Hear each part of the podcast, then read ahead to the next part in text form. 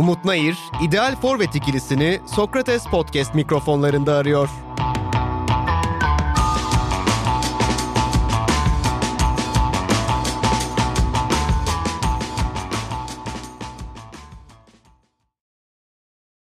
Çift Forvet'ten herkese selamlar. Bugün değerli hocam Recep Uçar bana konuk olmayı kabul etti. Hocam hoş geldin. Hoş bulduk Umut.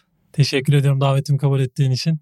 Öncelikle ben teşekkür ederim tabii bu nazik davetin için. Benim için mutluluk tabii seninle beraber olmak. Bizim çok yapalım. alışık olmadığımız bir arada denk geldi. Vaktinde bana ayırdın. Önce o ara kısmına gelmeden hocam şununla başlamak istiyorum. Şimdi ben genel olarak bu soruyu soruyorum başlarken. Bir hoca gözüyle şimdi Recep Uçar ve Umut Nayır ikilisi iyi bir çift forvet ikilisi olabilir mi? Beklenti nedir? Öyle başlayalım. Oyunculuk olarak karşılaştırırsak benim oynadığım oyunculuğum üzerinden gidersek pek olacağını düşünmüyorum. Sohbet olarak hocam şu an beklenti öyle Sohbet başlayalım. olarak bakarsak evet kesinlikle olur tabii. Nasıl baktığımıza bağlı. İnşallah. O- Son- oyuncu oyuncu tiplemeleri açısından olmaz ama sohbet anlamında bence iyi bir ikili olur. Neden Sonunda olmasın? beklentini karşıladım bir daha soracağım hocam. Şimdi ara kısmına dönersek normalde bizim alışık olmadığımız bir kış tatil dönemine denk geldik. Çok da sürecin neler getireceğini bilmiyoruz. Bununla başlayalım hocam. Dünya Kupası arası girmesi, kışta Dünya Kupası olması. Yani bakış açın nedir bir hoca gözüyle bir endişe uyandırıyor mu yoksa mesela bizim açımızdan biraz daha ivmeyi yükseltirken girdi ara. Hı hı hı. Yeni bir hazırlık dönemi olacak. Benim biraz endişelerim var oyuncu olarak böyle yine kamp yükleme dönemi olacak. Biraz kaygılı olduğum bir dönem. Siz ne düşünüyorsunuz hoca gözüyle? Kendi açımızdan bakarsak Ümraniye Spor ve bizler açısından bakarsak evet belirli bir ivme yakaladığımız rüzgarın bizim lehimize döndüğü bir anda aranın verilmesinin ben çok istemezdim. Öyle bir tercih hakkım olsaydı kesinlikle devam edelim. Tam ivme derdim. devam ederken. İvme devam ederken kesinlikle devam edelim derdi. Ha etkileri takımlar açısından pozitif mi olacak negatif mi olacak? Ha, bence biraz bu şey gibi. Nasıl geçmişte pandemi sürecini yaşadık. Evet. Pandemi sürecinin etkilerinin ne olacağını kimse bilmiyordu. Birçok şeyi deneyerek, yaşayarak gözlemledik. Bu da sadece bizim için değil, dünyadaki bütün teknik adamlar, bütün takımlar da böyle bir arayı ilk defa veriyor. Bir de Yani elit gruplar hocam Şampiyonlar Ligi oynayan takımların çok fazla oyuncusu Dünya Kupası'na gitti. Bir sakatlık, geri dönüşte oyuncuların işte o dönemde bir mental kırılma, büyük beklentisi olan oyuncuların bir hayal kırıklığıyla dönmesi falan da belki takımın bütün gidişatını etkileyebilir yani. Kesinlikle futbol oyunu sadece fiziksel veyahut da taktiksel, teknik anlamda oynanan bir oyun değil. İşin ciddi psikolojisi var tabii. İşin Evet. psikolojik yanı açısından bakarsanız evet turnuvadaki belki çok başarı elde edenler artı bir pozitif kazanımla dönerken bazıları da dip yapıp dönme olasılığı var. Bunların hepsi maalesef bu şeyde var. Oyunun içinde var. Yani neler olacak artıları eksileri ister istemez bizim işimizi biraz daha değiştiriyor. Farklı yüklemeler, farklı programlar.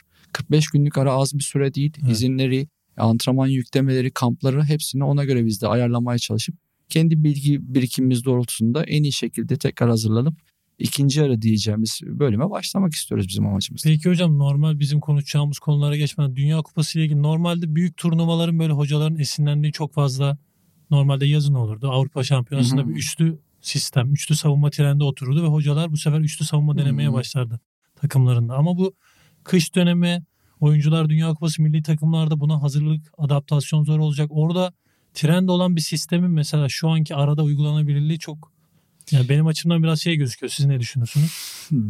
Ya bence ben sistemlere çok trend olarak da bakmıyorum. Çok bu işin kendi adıma hep bunu söylerim. Ya aslında aman aman da atom parçalanacak kadar da kompleks bir Büyük e, farklılıklar yok. yok. Sistemler, formasyonlar, sistemden kasıt burada formasyonlardan bahsediyoruz. Arasında küçük detaylar var. Bazı formasyonları aslında efektifliğini belirleyen de o formasyon içindeki oyuncu tercihleri. Strateji de aynı zamanda. Tabii, Sadece tabii ne formasyon değil. istediniz? Yani o teknik adam olarak nasıl bir oyun oynamak istiyorsunuz? Hangi oyuncu grubuyla hangi oyunu oynarsan başarılı olabilirsiniz.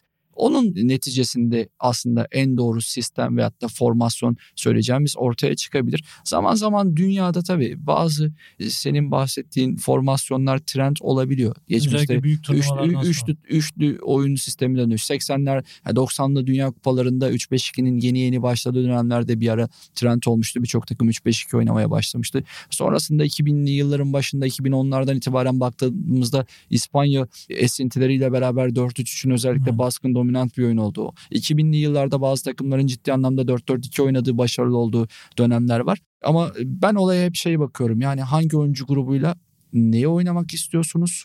Hedefiniz ne, amacınız ne? Ona göre bunların arasında ve maçına göre. Maçta rakip de önemli burada. Bunların hepsini göz önüne alıp Ona göre en doğrusunu belirlemek en doğru. Trend Dünya Kupalarında evet ortaya çıkar. Ben bir iki maça bakabildim. Bazıları 4-3 oynuyor, 4-4-2 karşılıyor, 5-3-2 karşılayan takımlar var, 5-4-1 karşılayan takımlar var. E, eskiden farklı olarak belki gözlemim şu, artık hocalar da oyuncular da daha esnekler oyun içinde dakikaya göre bile oyunun bölümlerinde bile bazen hocalar artık radikal kararlar alıp oyun formasyonlarında değişikliklere gidebiliyorlar. Yani 4-4-2 başladığı bir oyunu 4-3-3 hatta 3-5-2 bir teknik adam bitirebiliyor. Oyuncu grupta buna özellikle tekrarı varsa da daha kolay adapte olabildiğini söyleyebilirim. Taktiksel farkındalıklar arttı o zaman hocam. E, geçmişte bu kolay değildi. Çünkü görüntü yoktu. Görüntünün olmaması büyük handikaptı oyuncular için de teknik adamlar için de.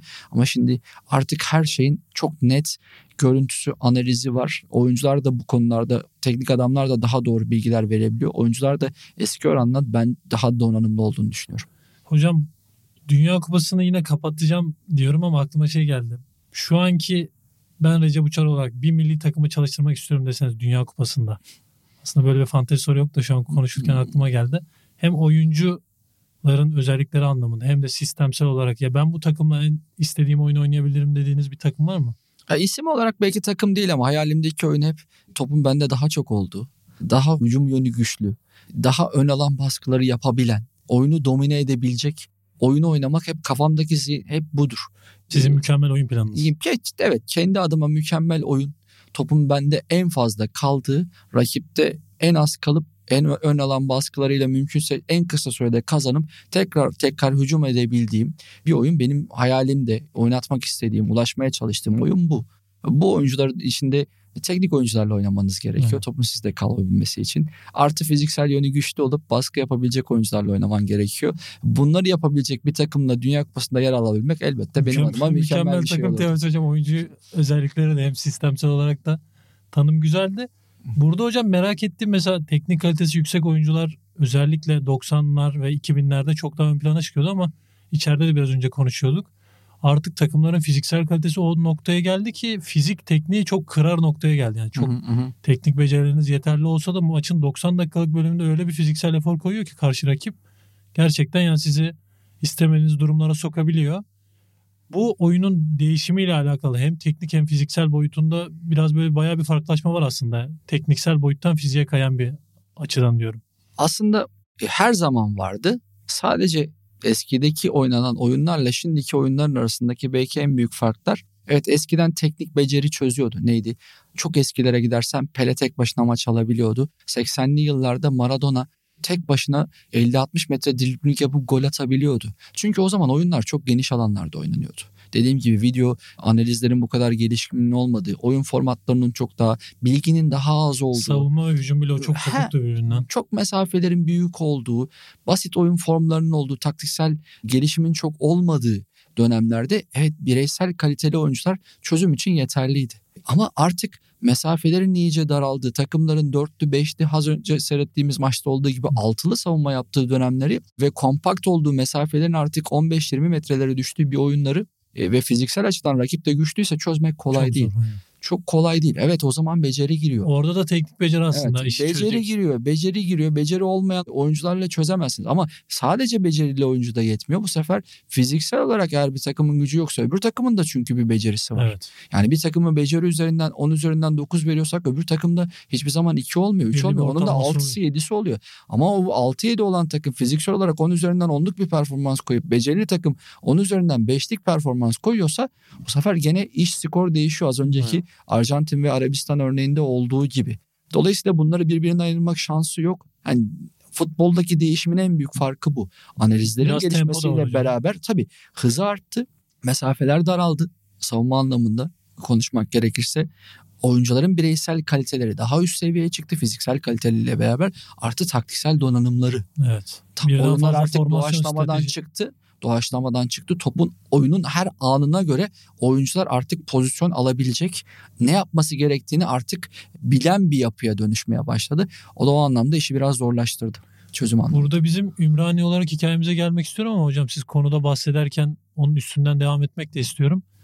Oyuncuya göre işte elinde bulunan kadronun bütçesine göre gittiğiniz kulübün bütçesine göre aslında bir strateji, plan ve işte uygulama mı yapmak daha doğru yoksa benim biraz önce bahsettiğiniz kafanızdaki hı hı. en mükemmel senaryo mu ve buna yakın futbol oynatmak için durum fark etmeksizin, konum fark etmeksizin onu mu uygulamak daha doğru? Dediğiniz gibi biraz önce dediniz maça göre, elindeki oyuncu kadrosuna göre, yeri geliyor kulübün bütçesine göre, işte kulübün hedeflerine göre bir strateji değiştiriyor aslında ama sizin kafanızda ideal senaryoda benim ideal oyunumu koymalıyım yoksa elimdeki oyuncu kadrosu bu. Ne bileyim tempo oyunu ben bu oyuncularla yapamam biraz daha şeyi düşürmeliyim gibi bir stratejim oluyor. Ben aşinayım da yani evet, sohbette şey bunu- olsun. Umut aslında bunun mutlak bir cevabı yok. Eğer takımı siz yapıyorsanız bir teknik adam olarak anlaştığınız bir takımın kadronun tamamını özellikle kendiniz oluşturuyorsanız elbet her teknik adamın aslında az önce benim tanımladığım zihninde oynamak istediği mükemmel bir oyun vardır. Kafasında bir oyun vardır. Ya ben özellikle bunu oynamak istiyorum yani. Örnek 4-3-3 formatında şöyle hücum edip şöyle savunma yapmak istiyorum diye bir oyun formatı vardır. Ama bazen oynadığınız lig, kurduğunuz kendi de transfer etsiniz kurduğunuz oyuncu grubu, rakiplerin lig- ligin ligin de durumu, evet. ligin durumu, rakiplerin durumu bazen kafanızdaki oynatmak istediğiniz oyundan bazen sonuç alamayabilirsiniz. Futbolda bu var. Çok çok sebepleri var tabii. Bu futbolda o kadar çok parametre var ki sadece düzen, sistem, oyuncu tercihleri değil. Yüzlerce iç, saha, çok fazla iç saha tercihlerinden tutun da hakem İçeride hocam, bir parametresinden kırmızı kart bir şeyi sürü değiştiriyor. sakatlığından yaptığınız kadrodaki bazı kritik bir iki oyuncunun belki sezonu kapatması gibi bir sürü parametre var kontrol edemediğiniz. Dolayısıyla bunların hepsi etken oluyor. Evet teknik adamların hepsi kafalarında zihinlerinde bir oyun vardır ama bu oynadığın lige, oynayacağın rakibe, senin elindeki mevcut oyuncuların mevcut anlık performans verilerine göre bu değişiklik, esneklik gösterebilir. Dünyada en azından bu buraya geldi. Evet. Örnek istersen somut bir örnekle de açıklayayım. Mesela iki sene öncesine kadar, bir sene öncesine kadar Liverpool takımının baskı modeliyle şu anki Şu anki Liverpool gibi farklı. Manchester City bazen örnek Sevilla maçını seyrettim. İlk yarı e, farklı bir şekilde savunma yaparken çözüm alamayınca devre arasında teknik adam bu muhtemelen çözüm getirmedi diye savunma şeklini değiştirebiliyor. rakip de hocam Rakip çünkü seni çözüyor. yaptığı için evet. Tabii çözüyor. Bazen bir hafta bir rakibe hazırlanıyorsunuz. Rakibin muhtemel oynayabileceği oyuna hazırlık yapar teknik adamlar. Evet. Ama sahaya çıktığınızda rakibin oynayacağını biz bilmiyoruz.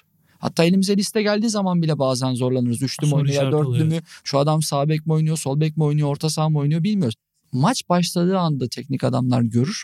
O gördüğü şeylere göre de aslında bir takım kararlar almak zorundadır. Orada da Dolayısıyla burada esneklik göstermek zorunda. Zihinlerde bir oyun vardır. Herkesin mükemmel oyunu vardır. Ama bu her mükemmel oyunu her platformda sergilemek kolay değil. Sergileyemezsin. Bir de zor olan kısım hocam bir hafta boyunca işte sürekli hazırlanıyoruz. Belli bir stratejiye ve rakibin planlarına göre hem hücumda hem defansta farklı farklı planlarımız oluyor ama dediğiniz gibi bizim hazırlanmadığımız bir planla rakip çıktığı zaman herhalde günümüz hocalarında en çok fark yaratan hocalar oradaki şeye adapte olabilme. Anlık rakibin verdiği teoriye senin de farklı bir teoriyle cevap verebilmen gerekiyor çözüm için. Kesinlikle doğru. Çünkü dediğim gibi öncelikle hazırlığın sadece muhtemel senaryoya karşı hazırlık yapıyorsun ama gerçek olan o anki senaryo. O gün sahaya çıktığınızda bazen planınız, organizasyonunuz doğru oluyor ama bu organizasyonu uygulayacak olan doğru da olsa oyuncu grubu o gün gününde olmuyor. Evet. Dolayısıyla uygulayıcı ana aktör oyun piyes ne kadar güzel olursa olsun sahneleyen aktör o gün performansı yüksek değilse kaliteli bir tiyatro oyunu izleme şansın var mı? Yok. Zor. E, Maalesef yok. Bazen planın doğru oluyor ama planın aktörleri dediğim gibi o gün gününde olmayabiliyor. Onu da gözetleyeceksiniz. Bazen de aktörler iyi oluyor. Sizin planınız çalışmıyor. Bazen savunma planınız, bazen hücum planınız, bazen duran top planınız çalışmıyor. Evet onu yerinde görüp ona karşı bir çözüm getirebilmek aslında zaten günümüz döneminin teknik adamlığının bir numaralı işi. Evet. Baktığında evet sahada sorun var mı? Liderlik en etmek başta de çok önemli. Tabii, tabii ama sorun var mı? Sorun varsa neden var? Nerede sorun var? Ben bu sorunu nasıl çözebilirim? İki, hücum anlamında hücum ediyorsun.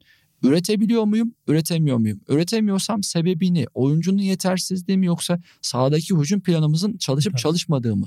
Bunları iyi gözlemlemek lazım. Ona göre de aksiyon değişikliği almak gerekiyor. Burada peki hocam başarıda o zaman yüzdeyi yüzde kaç veriyoruz hocaya? Başarısızlıkla yüzde yüz hoca da yani başarıda kaç? Başarısızlıklar her zaman doğrudur. %100 teknik adamlar sorumludur, olmak zorundadır. Ya aslında e, hocalık kavramı bile mesela istersen buradan gireyim. Bizim Türkiye'de genel olarak hoca deriz. Genelde teknik adamlara. İngilizler genelde manager derler. Evet. Aslında manager manage etmekten yani yönetmekten Yöneten. geliyor. Her şeyi yöneten her anlamda karar alan kimsedir. Bizler dışarıdaki sohbetimizde de söyledik. Günlük haftalık yüzlerce belki bir sezonda binlerce karar alıyoruz. Dolayısıyla bu kararlarımızın yüzde yüzünün mutlak doğru olma şansı yok. Doğru olanlar oluyor. Doğru olanların fazla olduğu sürece hayatta kalma şansın vardır. Artı. Dolayısıyla buna bir yüzde belirtmek kolay değil ama özellikle günümüz futbolunda işin sadece teknik taktikten ibaret olmadığı, özellikle işin içine idarenin girdiği bir futbol takımı sevkiyatında teknik adamların önemi Çok azımsanamayacak kadar fazla. Ya zaten bu kadar elit hocanın da takımdan çok hocanın Guardiola takımı, Klopp takımı gibi kavramların oluşması da bundan dolayı bence de çok azımsanmayacak bir değeri var da sizden de ağzınızdan duymak istedim. Doğru, doğru, doğru. Kesinlikle. Bizim hikaye dönelim hocam biraz. Hem ben kendi açımdan mesela kariyerimin belki de en eğlendiğim dönemlerinden biri Hı hı. şey olarak tabii ki bakınca puan olarak kötü durumdayız. Görece işte en alt sıradayız ve istediğimiz noktada değiliz aslında. Şöyle eğleniyorum birden fazla formasyon hem hafta içinde deniyoruz hem maçın içinde değişikliğimiz oluyor hem farklı rollerde oynadım. Ben kendi adıma ve takım arkadaşlarımın farklı baskı modelleri. Aslında bir takım içinde insanların hem eğitim aldığı bir dönem gibi yani burada staj alıyor bazı oyuncular. Belki ben de çok fazla şey kattığım da oluyor kendime. Yani üzücü kısmı bu kadar eğlenirken işin meyvesini toplayacağımız, skor alacağımız Hı hı. kısmında biraz eksik kalıyoruz. Size şöyle bir aslında biraz daha hocalara sorulan klasikleşmiş bir kısım ama bizim hikayemiz üzerinden hocam çok fazla mesela çok güzel maç oynadık. Planımıza sadık kaldığımız ve istediğimiz planı aslında sahaya koyduğumuz ama skoru alamadığımız, mağlubiyetle ayrıldığımız. Bu 13 haftada ya ben bu bu kadar benim istediğim oyun olmasaydı da abi 4 galibiyet alsaydık der misiniz yoksa ya biz bu oyunu oynadık doğru yoldayız. 13 hafta sonra kalan 25 haftada işte 24 haftada biz üstümüze düşeni yapacağız. Bu oyunda böyle devam ettiği sürece biz zaten skorları alacağız. Ona ihtiyacımız yok mu diyorsunuz? Ya elbette puan anlamında daha fazla puan almak isterdim. O çok net. Her teknik adam gibi şu anda. Almayı hak ettiğimizi Evet, hak ettiğimizi çok net düşünüyorum. Yani sadece bunlar belki biraz sübjektif yorumlar. Buralarda işin öznel kısmında kalmayıp Ama veri kısmında veri da kısmında baktığımızda da zaten bizim şu anda oynadığımız oyunlar neticesinde gerek rakip ceza sahasında buluşma, gol beklentisi, girdiğimiz pozisyon sayısı, verdiğimiz pozisyon sayısı gibi oranlarda baktığında birçok ben şirketten de aldığım veriler neticesinde bizim şu anda bulunduğumuz konumun en az 6-7 sıra üstlerinde olmamız gereken bir ligdeyiz. Sonuç alabildik mi alamadık. Bu böyle devam edecek mi? Ümit ediyorum ki devam etmeyecek. Bunun birçok sebebi var. Bizi dış etkenler de maalesef çok etkiledi. Yani buna sahamızın açılmamasından, seyircimiz önünde oynamak, farklı statlarda oynamak önemli bir handikap. Onun dışında bu eleştiri değil. Ben her zaman da övgü yapacaksam isim verip överim ama maalesef belki kulübümüzden, belki bulunduğumuz durumdan, ismimizden, ligde ilk defa yer almamızdan da art niyetli olduğunu düşünmüyorum ama maalesef hakem hatalarının belki bizim aleyhimize olduğu e, en çok bunun muzdaribi olan kulüpte olduk. Gri Ben- pozisyonlar bizim hiç çalınmadı. yani. Hiç hiç dönmedi. Ha bu şikayet değil, mazeret de değil. Ben hiçbir zaman bunun arkasına sığınmadım. Bundan sonra da sığınmayacağım. Ama evet kendi adıma inandığım oyunu, doğru gördüğüm, o hafta için doğru bulduğum oyunu oynamaya. Ama her ne olursa olsun 13 hafta 13 maç oynadık. Dışarıdan en azından bize gelendi.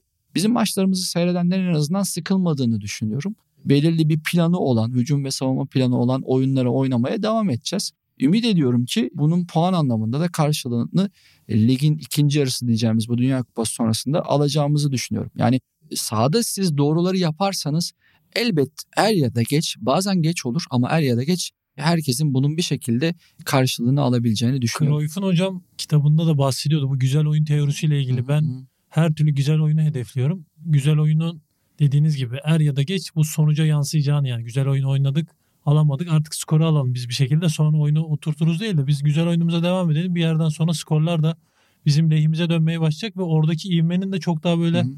Yüksek bir volümde devam edeceğini düşünüyor. Ben de aynı kanadayım sizden de. Ya ben de aynı fikirdeyim. Uyumuş yani olduk. bu oyunu farklı formasyonlarda güzel tanımı içinde yani güzel oynamak nedir? Oyunun biraz daha topun fazla havaya kalkmadığı, pas hızının yüksek olduğu. Bazen mesela şunu söylerler. E, Seyredenler açısından belki çok gel gitti maç, Çok güzel fazla maç golün gelir. oldu. Ama ha, golün olması Hocalar gol futbolu- 5 tabii. bitti siz memnun tabii olmazsınız. tabii bazen çünkü çok fazla mesafeler büyürse çok ciddi pozisyonlar verirsen bu bizim tanımımızda güzel oyun değildir. Ama seyrederken insanlara şu izlenimi verebiliyorsak evet ya bunlar bir şeyler planlamışlar. Bu planları uygulamaya çalışıyorlar, yapmaya çalışıyorlar. Yetenekleri, kaliteleri neticesinde yapmaya çalışıyorlar. Pozisyonlar üretiyorlar. Mümkün olduğunca daha az pozisyon vermeye çalışıyorlar. Eğer biz bunu hissettirebilirsek bence o zaman doğru yoldayız. Hocam burada mesela yine fantezi bir soru olacak ama varsayım üzerinden gidersek 13 haftada birbirinden fazla üzüldüğümüz maç oldu. Hı hı. Ya şu bizim aslında şu maçı kazansaydık bu maç bizim lehimize olsaydı aslında ivmeyi çok daha erken yakalardık dediğiniz bir maç var mı kafanızda? Var. Var. İlk 5 hafta çok zor bir fikstürümüz vardı. İçinde Fenerbahçe, Galatasaray, Trabzon'un olduğu Adana Demir deplasmanı ve Antalya'nın olduğu. Aynen. 6. haftadan sonraki fikstür bence biraz daha ilk 5 haftaya göre daha, daha başlayan yanlış hatırlamıyorum. Gaziantep'le başlayan Gaziantep, Gaziantep maçı bence bizim adımıza zihinsel anlamda benim de en çok kırılma yaşadığım maçtı. Çünkü oyunun karşılığı çok daha farklı bir skor olması gerekiyordu. İlk yarıda koparabileceğimiz bir oyun. İkinci yarıda hak etmediğimiz bir penaltı sonrasında son dakikada beraberliği bularak ayrıldığımız bir maç. Biz eğer oradan 3 puanla dönüp ondan sonra oynadığımız Kasımpaşa maçında kazansaydık aslında biz çok farklı yerde olacaktık. Farklı o özgüvenle beraber çünkü galibiyet oyuncu grubuna da ciddi özgüven getirecekti. O özgüvenle beraber bizim adımıza çok daha farklı seyredebilecek bir lig olabileceğini düşünüyorum. Bence Antep maçı diyorsun. Antep maçı bence en büyük. Ben de oradaki... Kasımpaşa maçında herhalde en çok. Ee, Çünkü Antep'te o... son dakikada attık ya hocam. Bir Biraz o Kasımpaşa maçının oldu. evet ikinci yarısındaki oynanan ilk yarı kötü oynadığımız bir maç. Hiç beklemediğim ümit etmediğim bir maç ama ikinci yarısında da tamamen arzu edildiğim belki bizim kendi adımıza mükemmele yakın bir hücum en azından e, bazında oynadığımız bir oyun. 6-7 tane net pozisyonu kaçırdığımız ama bir türlü skor üretemediğimiz bir maç. Oradan da biz galibiyetle çıkabilseydik ivme bizim adımıza tamamen erken dönemde bizim lehimize dönebilecekti bizim gibi hocam Ümraniye Spor, yeni çıkan İstanbul Spor, şimdi Ömer Hoca ile Ankara Hı-hı. gücü Hı-hı. birden fazla aslında sizin de anlattığınız gibi kendi oyun kimliğini oturtmaya çalışan Başakşehir bunu yıllardır yapıyor. Biraz büyük takımları dışarıda bırakırsak belki Abdullah, Abdullah Hoca'dan sonra Trabzonspor da belli bir oyun kimliği oturtmaya çalışıyor. Çünkü biraz daha sirkülasyon oralarda daha fazla ama diğer Anadolu kulüpleri bazında hem gelen, geriden gelen genç hocalarla beraber böyle oyun kimliği olan takımların olması da ligin kalitesi adına bence şey pozitif bir adım. Şimdi Avrupa'da da biraz daha böyle belki adım atabilecek düzeye doğru gidebilir. Çünkü taktiksel strateji olarak her takım bir şeyler üretmeye çalışıyor benim görebildiğim en azından bir 8-9 takım. Kesinlikle doğru. Doğru bir tespit. Ülkemizdeki futbol gelişimiyle alakalı söylenebilecek en somut aslında şey bu. Geçmişte 10 sene öncesine kadar belki daha bile az süre öncesine kadar birçok takımın doğaçlama oynadığı oyunlar üzerinden bireysel oyuncu kalitesi yüksek takımların sadece başarıya ulaştığı ligden bahsediyorduk. Dolayısıyla da bütün medya, spor yazarlarının da oyunu hep oyun üzerinden değil sadece oyuncu transfer, transfer dönemleri, yanlış tercihler, oyunlar sadece ve sadece oyuncu üzerinden konuşulurdu maçlar. Evet. Ama artık spor yazarları bile o konuda kendilerini geliştirmeye başladılar. Artık evet oyuncular konuşulması lazım çünkü ana aktörler ama bir yandan da oyunların konuşulduğu, e, teknik adamların müdahalesinin daha fazla olduğu, planların, stratejilerin daha fazla olduğu bir lige dönüyoruz. Ligin o anlamda ben özellikle bu sene, geçen sene oynadığımız TFF birincilik için dahi söylüyordum. Daha kaliteli olduğunu düşünüyorum. Bunu ben değil sadece ülkemizde çalışan yabancı teknik adamlar da söylüyor. Evet. Örneğin Jorge Jesus da verdiği demeçlerde Türkiye Ligi'nin bilinenden daha zor bir lig olduğunu evet. söylüyor. Şu güzel Umut şunu söyleyebilirim. Eskiden teknik adamlar bunu şey görürdü ve hiç konuşmayı bile tercih edemezdi ama ben oynadığımız maçlardan sonra sonuca bakılık kalmaksızın örneğin Nuri Şahin'le sohbet etmek, Çağdaş Atan'la sohbet edebilmek. Geçen sene Osman Zeki Korkmaz'la konuşabiliyoruz. Çok heyecanlandırıcı yani, evet, hocam. Siz ne planladınız, şey biz neyi planladık, ne çalıştınız, ne çalışmadı. Bunlar artık konuşabiliyor insanlar. Özellikle genç jenerasyon evet. teknik adamlar arasındaki belki en belirgin farklardan biri de bu. Güzel bir şey. Aslında bazen ben göremediğim, aslında benim düşünemediğim bir şeyi bir teknik adamdan ben duyabilirim. Veyahut da onun onun neyi planladığını, bizi analiz ettiğinde neleri zaaf gördüğünü e, görüp belki de oralardan biz amacımız da bu zaten. Oralardan e, bizim nerede zaaflarımızı görüyorlarsa onları geliştirmeye çalışmak, evet. daha iyi bir takım hazırlamaya çalışmak teknik adam olarak bunlar güzel şeyler. Konuşulması da güzel. Çok heyecanlandırıcı hocam çünkü bir oyuncu gözüyle de o hocaların sahaya bakışlarının değişmesi, oyuncuları bu olaya ikna etmeye çalışmaları ve birbirleriyle bu sohbet yapıp geri bildirim alabilmeleri ligin kalitesini arttıracağını ben de düşünüyorum. Belki eksik kaldığımız nokta biraz da işin tempo boyutu. Hatta sizin birden fazla maçta serzenişte bunu hatta atılmanıza da vesile olan evet. oyunun çok durduğu ve Hatta Dünya Kupası'nda biraz şimdi denemeye başladılar. 14-15 dakika Evet. uzatmalar, oyunla kalma süresini arttırmaya çalışmalar oluyor. Ama sahanın içinde kalmaya çalıştıkça bence dediğiniz gibi spor medyasında da bu öyle insanlar fark yaratmaya başladı. İşin hem eğlence olduğunu, insanları eğlendirmek, keyif almak olduğunu hem de o sporun doğasında keyif almanın getirdiği kafanın işte taktiksel boyuta, tekniksel boyuta yorulduğu, böyle kaosa yorulmadığı bir döneme girdiğimizi en azından bir futbolcu gözüyle hissediyorum. Geriden gelen hocalarla birlikte, yeni nesille beraber.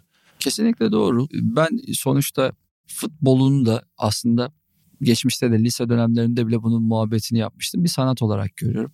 Neden? Burada da bir temaşa sanatı, bir oyun var. Özünde bir oyun oynuyoruz aslında. Tiyatronun aktörleri farklı bu Tabii. Neden oynanıyor bu oyunlar aslında? Amaç şu. Evet belirli oyuncular tabii iş olarak görecek, para kazanacaklar, profesyonel çalışan stafflar olacak, bizler olacağız olacak ama esas birincil amaç resmi büyük pencereden baktığında kapsayabildiğin kadar insanı kapsayıp bir şekilde bunları eğlendirmek, mutlu edebilmek, bunların önüne bir şey sunabilmek, eser sunabilmek. Aslında bu da oyunla alakalı. Oyun ne kadar güzel olursa seyredeni daha fazla olur. Oyun ne kadar hızlı olursa insanlar daha çok Keyfi mutlu olur artar. aktörler ne kadar görevlerini en iyi yaparlarsa en iyiden kastım hem beceri anlamında hem niyet anlamında ne kadar iyi niyetli olup ne kadar kalitelerini e, yansıtırlarsa oyunun kalırlarsa. kalitesi artar ve sadece sayı, sahada kalırlarsa. Ya sonuçta biz oyun oynuyoruz bazen kazanıyoruz bazen kaybediyoruz bazen berabere bitiyor ikimiz bazen mutlu oluyoruz bazen galibiyet bizi mutsuz ediyor bazen mağlubiyet bizi mutlu ediyor bazen beraberlik mutlu ya da mutsuz edebiliyor. Ama kendi adıma teknik adam olarak oyuna ben böyle yaklaşıyorum. Oyunun iyi niyetle oynanmasından yanayım. Hakemlerle alakalı her maçtan önce onlardan tek ricam lütfen oyunu oynatın. Eğer bir takım oyuncuları provoke ediyorsa veyahut da oynatmamaya çalışıyorsa lütfen ben önde de olsam, mağlup da olsam gerekirse 10, 15, gerekirse 20 dakika uzatın. Aynen. Eğer bunu yakalıyorsanız hatta öneriler getiriyorum. Tabii öneriler bile getiriyorum. Yani dört kenar yan hakemlerin bu uzatma dakikalarını tutma şansları yok. Lütfen bunu var hakemlerinden destek alın gibi bir takım öneriler de getiriyorum. E Ben oyunun dünyanın da amacı bu. Dikkat ettiysen şu Evet. anda UEFA'nın da FIFA'nın da en çok götürmeye çalışıyor. çalışıyor. Çünkü gelişen artık 2022 senesinde yeni gelen jenerasyon çok çabuk sıkılabiliyor. Tüketici Süre- talepleri değişti. Değişti. Sürelerin azalması konuşuluyor. Daha nasıl hızlandırabiliriz? Futbolun meyvesi gol sayısını daha nasıl arttırabiliriz gibi gibi gibi şeylere dünya futbolu çağrı alıyor. Evet. Dolayısıyla bunun da yapılabilmesinin en birinci yönü sahanın birinci aktörlerinin mevcut kalitelerini iyi niyetle mümkün olduğunca en üst seviyede yansıtmalarından geçiyor. Burada hocam heyecanlandıran hocalar kısmında bir eksik parçamız daha var. Daha önce çok Hı. yaşayamadığımız. Hocaların bizim yerellikte kalması ne yazık ki. Sizin Hı. zaten iletişiminizden biliyorum ben. Hem birden fazla dil bilmenizden. Yeriden gelen Emre Belözoğlu, işte Okan Hoca var, Çağdaş Hoca, Ömer Erdoğan, Nuri Şahin. işte aklıma gelmeyen birden fazla hocamız. Bu hocaların da işte birden fazla dil bilmesi, global anlamda da belli bir temsiliyet sunabilmeleri yerellikten kurtulabilmek adına bize bir adım olur mu hocam? Yoksa burada bir mental bir bariyer mi var ya? Ben orada oradaki ortam uyum sağlamak, orada bir lobi yapmak. Bunu Okan Hoca'yla da konuşurken de söylemiştim. Okan Hoca mesela şey örneğinde bulunmuştu. Orada yaşayıp mesela İtalya'da yaşayıp orada bir lobi faaliyetinde bulunmazsan kimse gelip de işte Recep gel sen bizim hocamız ol. İşte Signor Recep İtalyanların şeyle gelip de seni oraya çağırmıyorlar sanırım öyle anlıyorum ama yine de hocaların kafasında da böyle biraz konfor alanında kalma gibi bir şey seziyorum ben. Bazıları için geçerlidir konfor alanında kalmak. Eğer özellikle ekonomik anlamda kendisi tatmin ediyorsa evet kendi konfor alanında kalmayı tercih edebilir ama bizim en büyük sıkıntımız şu Umut. Bir, biz kendi coğrafyamızda özellikle doğup büyüyen insanlar için dışarıya açılmak kolay değil. Özellikle sizin belirli bir eğitiminiz yoksa, yabancı diliniz yoksa. İki, geçmişte ülke futbolunun uluslararası arenada da başarısı yok. Yani milli takımlar bazında da çok ciddi başarısı yok. Özellikle takımlar bazında da. Avrupa sahnesine çıkabilmeniz için artı marketingimiz yok, reklamımız yok. Sizleri ciddi anlamda pazarlayabilecek bu işin menajerleri yok. Dünya futbolunda tanınabilmek adına uluslararası başarı elde etmeniz gerekir. Avrupa liglerinde, Şampiyonlar Ligi, Avrupa Ligi, Konfederasyon liglerinde başarı almanız lazım. İyi oyunlar oynatıp bu oyunların birileri tarafından fark edilmesi lazım. Artı onun neticesinde sizin bireysel olarak iyi CV'lere sahip olmanız lazım. Ben çıtanın oraya doğru biraz daha yaklaştığımızı düşünüyorum. İhtimal var diyorsun. Yaklaştığımızı düşünüyorum. Özellikle bu sene mesela Avrupa Liglerinde ülke puanına ciddi takımlar Evet. katkı sağlıyor.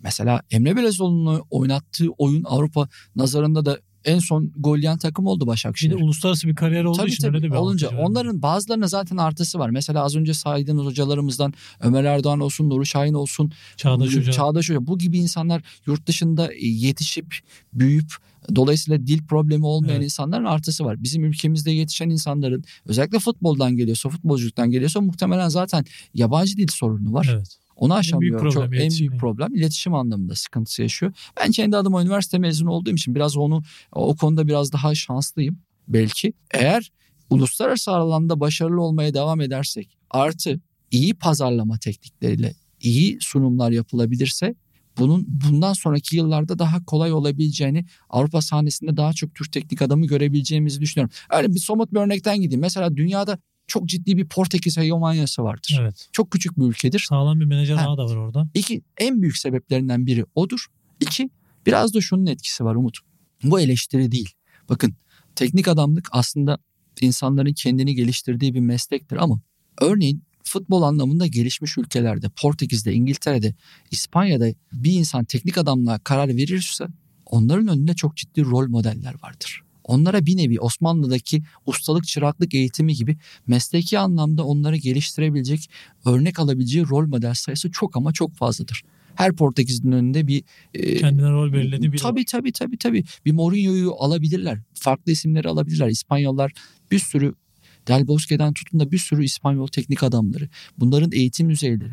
Yani antrenör eğitimlerinden hocam rol model mi yok diyorsun? rol modeller anlamında biz biraz şanssızız. Ha o insanları da ben suçlamıyorum çünkü onların önünde de rol model Yok olmamış. evet. Yani biz Böyle kapalı kültür kalmışız. Biz kültür olarak futbol anlamında çok kapalı kapılar ardında kalmışız. Dolayısıyla şu dönemle beraber bakın futbolun gelişmesini son 10 yılda son 20 yılda neden fazla? Çünkü görüntü var, teknoloji var. Teknolojiyle beraber artık her şey analiz edilebiliyor. Teknik adamlar kendilerini başka teknik adamları izleyerek, görüntüleri analiz ederek geliştirebiliyor. Geçmişte böyle Evet. bir şey yoktu. Biz futbolcuları bile kasetler üzerinden alırdık. Menajerlerini hazırladı. Tabii öyle kasetler. Bunlar çok büyük şey. İletişim çok fazla, internetin gelişmesi, sosyal medyaların gelişmesi artık her şeye ulaşabiliyorsunuz. Ben her maçtan sonra girip Guardiola'yı, Klopp'u şu maçtan sonra ne demiş dinleyebiliyorum. Geçmişte bunların imkanı yoktu. Dolayısıyla bu gelişimle beraber teknik adamların soruya fazla uzattım ama e, bu gelişimle beraber dünyada teknik adamların, Türk teknik adamlarında şansının hele uluslararası başarılarda biraz yakalayabilirsek yavaş yavaş artabileceğini düşünüyorum. Umuyorum öyle olur. Ya ben de öyle bir beklentim var ama dediğiniz gibi Kolay değil ama. Hala hala birilerinin kapıyı açması lazım. şurada şey mi hocam mesela bu soru da zaten şeyde de konu oraya getirdiği için oraya da değinebiliriz. Oyuncuların bireysel destek aldığını siz de şahit oluyorsunuz. Birden farklı alanda işte hem mental alanda hem iletişim hem PR hem marketing menajerlerle beraber kurdukları iletişimde. Hem fiziksel anlamda. Tabii fiziksel anlamda. Şimdi hocalar açısından da çok farklı bir senaryo var. Oyuncu bireysel anlamda kendini geliştirmek için bir yatırım yapıyor ama hoca hem büyük bir sorumluluk altında hem büyük bir liderlik yapması gereken bir alan var. Birden fazla alanda sorumlulukları var. Üzerinde de birden fazla baskı unsuru var aslında. Burada aslında hocaların bir arkasında yardımcı hocalardan hariç destek ekibi kurması. Ben mesela öyle bir şeye çok şahit olmadım hocalarda.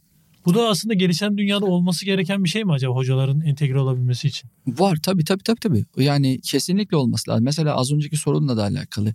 Siz belirli başarılar yakalıyorsanız yaşınız, CV'niz falan şeyse aslında yabancı şirketler şu anda sizle iletişim kurabiliyor. Evet. Sizin e, en Yine azından yabancı şeyi. yabancı haklarını alabilmek, uluslararası arenaya sokabilmek, sizi pazarlayabilmek adına kurabiliyorlar. Kesinlikle bizim işimiz öyle ya tek başına yapabileceğiniz bir iş değil Umut. Her şeyi ben kendim yapayım. Yani antrenmanı ben kendim planlayayım. Hepsini antrenmanı yöneteyim. Maçı kadroları seçeyim. Bütün medyalara oraya gideyim, çıkayım, bulunayım. Hiçbir kimseden destek almayayım. Medya kısmını yönetirken de onun dışında kulüp içi iletişiminden tutun da tesis personelinin iletişimine her şeyi kendinizin yapabileceği bir iş değil. Değil. O yüzden daha stafflar genişliyor.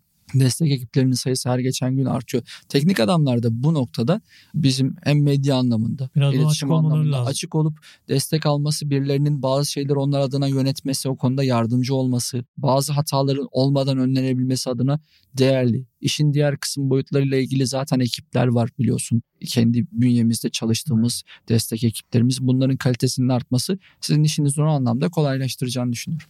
Hocam son bölüme gelirken bizim hikayemiz yüzünden aslında konularda konuştuk ama sizin hikayenizde de şöyle bir benzeşen tarafları var. Hem İstanbul Büyükşehir Belediye'den sonra Başakşehir ve Ümraniye kısmında aslında görece proje takımları çok ülkemizde olmayan.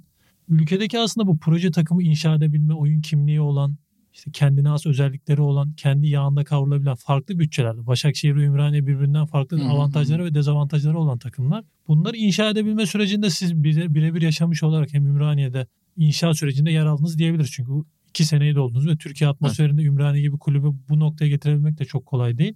Bu proje takımı oluşturabilme kısmınıza da bakışınızı aslında değerlendirmenizi istiyorum. Şöyle evet Başakşehir bizim adımıza ben İstanbul Büyükşehir Belediyespor'da eski adıyla 7,5 sene futbol oynamıştım.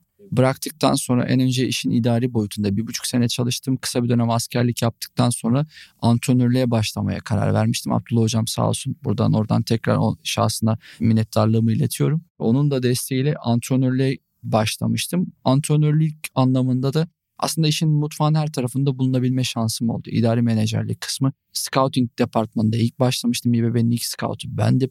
E, Sonrasında aynı dönemde kendim altyapıda takım çalıştırıp sağ pratiğimi geliştirmek, antrenörlüğümü geliştirebilmek adına altyapıda antrenmanlara çıkıyordum. Dolayısıyla işin idari boyutu, scouting boyutu, en önce altyapı antrenörlüğü, daha sonra A takım, üçüncü antrenörlüğünden başlayıp birinci yardımcı antrenörlüğüne kadar gelip bunun içinde Başakşehir, Beşiktaş gibi süreçleri yaşadıktan sonra da iki sene öncesinde de evet teknik adamla benim adamla benim hikayemde geçiş süreci var. Evet Başakşehir İBB'de ikincilikte şampiyon olduktan sonra takımın Başakşehir'e taşınması, stadın, tesislerin yeni yapılarak yeni bir proje olarak başlaması bizim adımıza avantajdı. Esas etken hocam burada mesela yine lafınızı kestim ama Estağfurullah. hocanın bir şeyi organize etmesi mi? Vizyonlu bir yönetimin doğru bir yapılanma kurması mı? Doğru bir tesisleşme mi? Yoksa bütün etkenlerin bir araya gelmesi mi lazım? Hepsi, hepsi, hepsi olması gerekiyor. Şimdi ama Doğru bir maliyet yönetimi gerekiyor. kesin bunları şey gibi düşünün ya. Birkaç ayaklı sandalye gibi düşünün. Dört ayaklı, üç ayaklı, beş ayaklı. Bir tanesi olmadığı zaman düşüyor. Sıkıntı denge bozuluyor. Yani şimdi Başakşehir sürecinde bir doğru bir yönetim var mıydı? Olması gerekiyordu. Evet vardı. Ekonomiyi yönetebiliyorlar mıydı? Yönetebiliyorlardı. Üç, doğru kararları alabilecek, teknik anlamda doğru tercihler yapabilecek. İşin bizim işimizin en önemli kısmı doğru tercihler, oyuncu tercihleri yapabilmeniz. Yani bir kadro mühendisliği Oyuncu diyorlar. Adı, sirkülasyonun aslında fazla, olmaması ol- lazım. Tabii doğru tercihlerle doğru takım kurabilmeniz lazım. O mevcut bütçelerle. Kuramazsanız dünyanın en iyi teknik adamı da olsanız her şeyi doğru da yapsanız takım belirli bir seviyeye getirebilirsiniz ama sadece belirli seviyede kalabilirsiniz. Onu uygulayabilecek bir teknik ekibin olması ve sonrasında işleyen süreçte bu süreçlerin hep doğru yönetilmesi. Yapılanmaya sabredecek de yine Tabii vizyonda bir kesinlikle. yönetim lazım. Kesin kesin. Her zaman işler istediğimiz anda gitmiyor. Kısa Başakşehir, Başakşehir sürecinde de belki ilk sene mesela o dönemin düşük bütçeli takımlarından biriydik biz. Düşer gözüyle bakılan takım her sene Avrupa'ya gitti dördüncü olarak ilk senesinde. ikinci sene dördüncü, üçüncü sene ikinci. düşme yaşadı şok bir Tabii. şekilde geri İkin- geldi. ikinci, sonrasında ikinci, ikinci, üçüncü. E, bize nasip olmadı. Sonra Okan Hoca ile gelen Evet. şampiyonluk var. Baktığınız anda bunlar hepsi birer süreçti. Ama daha önce alınan, 6 sene önce alınan doğru kararlar e, sizi 6. senede olsa şampiyonluğa götürdü. Ben hatta o zaman takımı kurarken hep şunu iddia ediyorum. Ülkenin en büyük sıkıntısı şu. Kulüplerin ekonomik anlamda çok kötü yönetilmesi, kötü durumda olması. En lütfen sorun. bizim- Olmayan parayı Bizim yönetimimizden, başkanımızdan rica ettiğim şey şuydu. Lütfen ülke ekonomisi, takımlar çok kötü durumda. Lütfen dağılmayalım. Ekonomimizi doğru yönetin. Düzgün takım kuralım. Düzen, sistem bizi 5 ya da 6. sene sonunda şampiyon yapacak diye cümlem vardı. 5. senede bize nasip olmadı olmadı. 6. senede Okan Hoca ile beraber oldu. Çünkü takımların gerçekten kötü yönetilmesi neticesinde iyi durumda değillerdi. Ha, Ümraniye olayına gelirsek kısaca evet benim teknik adamlığımın ilk başlangıcı riskli bir karar. Kendi adımıza ülke hiç sabırlı değil. Evet. Giresun deplasmanıyla başladığım bir serüven. Belki 3 maç kaybetsem Koca kariyeri bir anda bitirebilir. bitmişti. Her şey bitiyor. Belki başka bir yerlerde artık yardımcı antrenör olarak devam edecek bir kariyerdi. Bizim adımıza bazı şeylerin iyi gittiği. Sonrasında ikinci sene gelen şampiyonluk. Ümraniye tarihinde ilk defa Süper Lig. Bu bütçelerle birçok yönden hazır olmayan bir takımın Süper Lig'e gelmesi. Bu sene de zor bir serüven. Burada bu kendim kalım devam etmek istedim.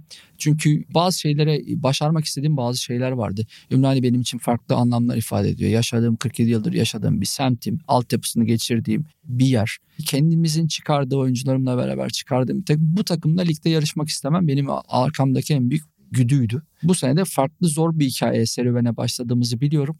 Şu anda çok arzu ettiğimiz gibi belki değil sonuç Sonu anlamında ama olsun. Sonunun iyi olacağını ben Yine gene de olmasın düşünüyorum. hocam 5 Evet. sene yapılanmayla bir Ümraniye şampiyonluğu hayal etmesi ya. Yani sınırı yok hocam sonuçta. Ya elbette bakın çok artıları oluyor. Bugün Anadolu yakasında Ümraniye'yi çıkarmamızın en büyük artılarından biri Anadolu yakasında gece maçı oynanabilecek ikinci bir stadın yapılması bile büyük bir kazanç. kazandı. Tabii stat kazandı. Tesisler kazanacak. Birçok insan teknik adamlıkta sadece başarılı olmak değil hedefler. Benim hedeflerimden biri de aslında ben birçok insanın hayatına dokunmak istiyorum. Evet çok değerli. Yani birçok insanı Süper Lig'de ilk defa oynayabiliyor bizim takımımızda. Sen biliyorsun isim isim saymayayım. Onlar bu sahnede yer alması, bu Süper Lig oyuncusu olması belki hayatlarını kurtarabilmeleri inanın bazı başarılardan benim Farklı adıma hisler. daha değerli. Daha değerli. Eğer ben 8-10 tane 15 tane çocuğun hayatına dokunabiliyorsam onlar hayatlarını kurtarabiliyorlarsa belki onlar ileride e, her biri ikişer üçer tane insanın hayatlarına dokunabilirler. Çok değerli Dolayısıyla- bakış hocam. Şimdi sona geliyoruz ama yine bir fantezi sorum var size. Sıkıntı yok. Şimdi hocam şu anki Recep Ucar hoca olarak bakış açınızla kendi futbolculuk özelliklerinizi düşünürseniz. Şu anki futbol aklınız tamamen sizde ama aynı oyuncu özellikleriyle. Recep Uçar benim takımda olsun der mi Recep hocam? Olsaydı Güzel, çok güzel, fark güzel. yaratırdı der mi? Çok fark yaratırdı demem Yani belki ama de yeter şu an çok fark yaratması da. Aslında ben biraz şey oyuncuydum. Kendi oyunculuğumdan bahsedersek inanılmaz belki çok süper yetenekli, özel yetenekli değil ama oyuna hep akıl koymaya çalışan bir oyuncuydum. Fiziksel özelliklerim iyiydi. Yani Hocam takımda tam fark yaratacak oyuncu. O fark eee, fiziksel özellikleri iyi olan oyunu biraz akıl koymaya çalışan bir adamdı. Yetenek anlamında çok üst düzey yetenekli değildim. Mevcut organizasyon takımlarında başarılı olabileceğimi düşünüyordum. Hocam Recep kendi- Uçar'ın takımına uyar hocam. eee, o senin görüşün aslında bunu ben değil aslında tanımdan dışarı, ben. dışarıdaki Yani insanlar bunu şey yapabilirler. Farklı pozisyonlar oynayabildim. E, kenar oyuncusu 6 numara 8 numara en son sağ bek olarak futbolu bırakmıştım.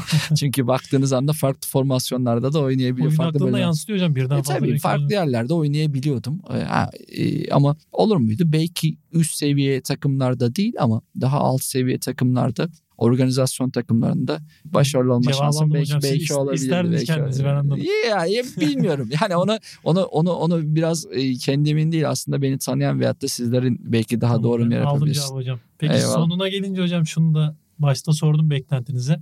Recep Uçar hoca olarak yine Umut Nayır ve Recep Uçar ikilisine tahammül edebilir miydi? Şu anki sohbette 90 dakika bu sohbette iyi bir çift forvet ikilisi olduk mu sizce? Bence oldum. Ben çok keyif aldım. Bazen çünkü herkesle her platformda bazı detayları şeyleri çok konuşamazsınız veyahut da sizin bakışınız karşıdaki insanla aynı şeyleri paylaştığınızı hissettiğiniz veyahut da dokunduğunuz anda sohbetin kalitesi artıyor. Ben keyif aldım benim adıma. Normal hayatta da aslında biz sohbet eder gibi Evet. konuşuyoruz şu anda seninle. Normal hayatta da birebir konuşabileceğimiz birçok şeyi belki böyle bir platform üzerinde konuşabildik. Benim adıma güzel, keyifli, birbirimizi iyi tamamladığımızı 90 o anlamda o düşünüyorum. Evet, evet. Teknik adamla anlamda belki tamamlayamayız ama bu organizasyonda tamamlayabiliriz diyordum. Benim beklentimden daha iyi oldu. Ne güzel hocam. Daha iyi oldu. Çok teşekkür ediyorum. Ben Ağzına teşekkür ederim. sağlık. Benim için de çok özel oldu. Hem bireysel ilişkimizden dolayı hem de şu an aktif olarak hocalığımı yaparken sizle bu sohbet etme şansını zaten buluyorduk ama böyle bir platformda bulmak çok değerli. Tekrar teşekkür ediyorum davete icabet ettiğiniz için. Ben teşekkür ederim. Çok keyifliydi. Bundan sonraki yayınlarında da sana canı gönülden başarılar Çok diliyorum. teşekkürler. Çift Forvet'ten bu bölümlük bu kadar. Herkese teşekkürler.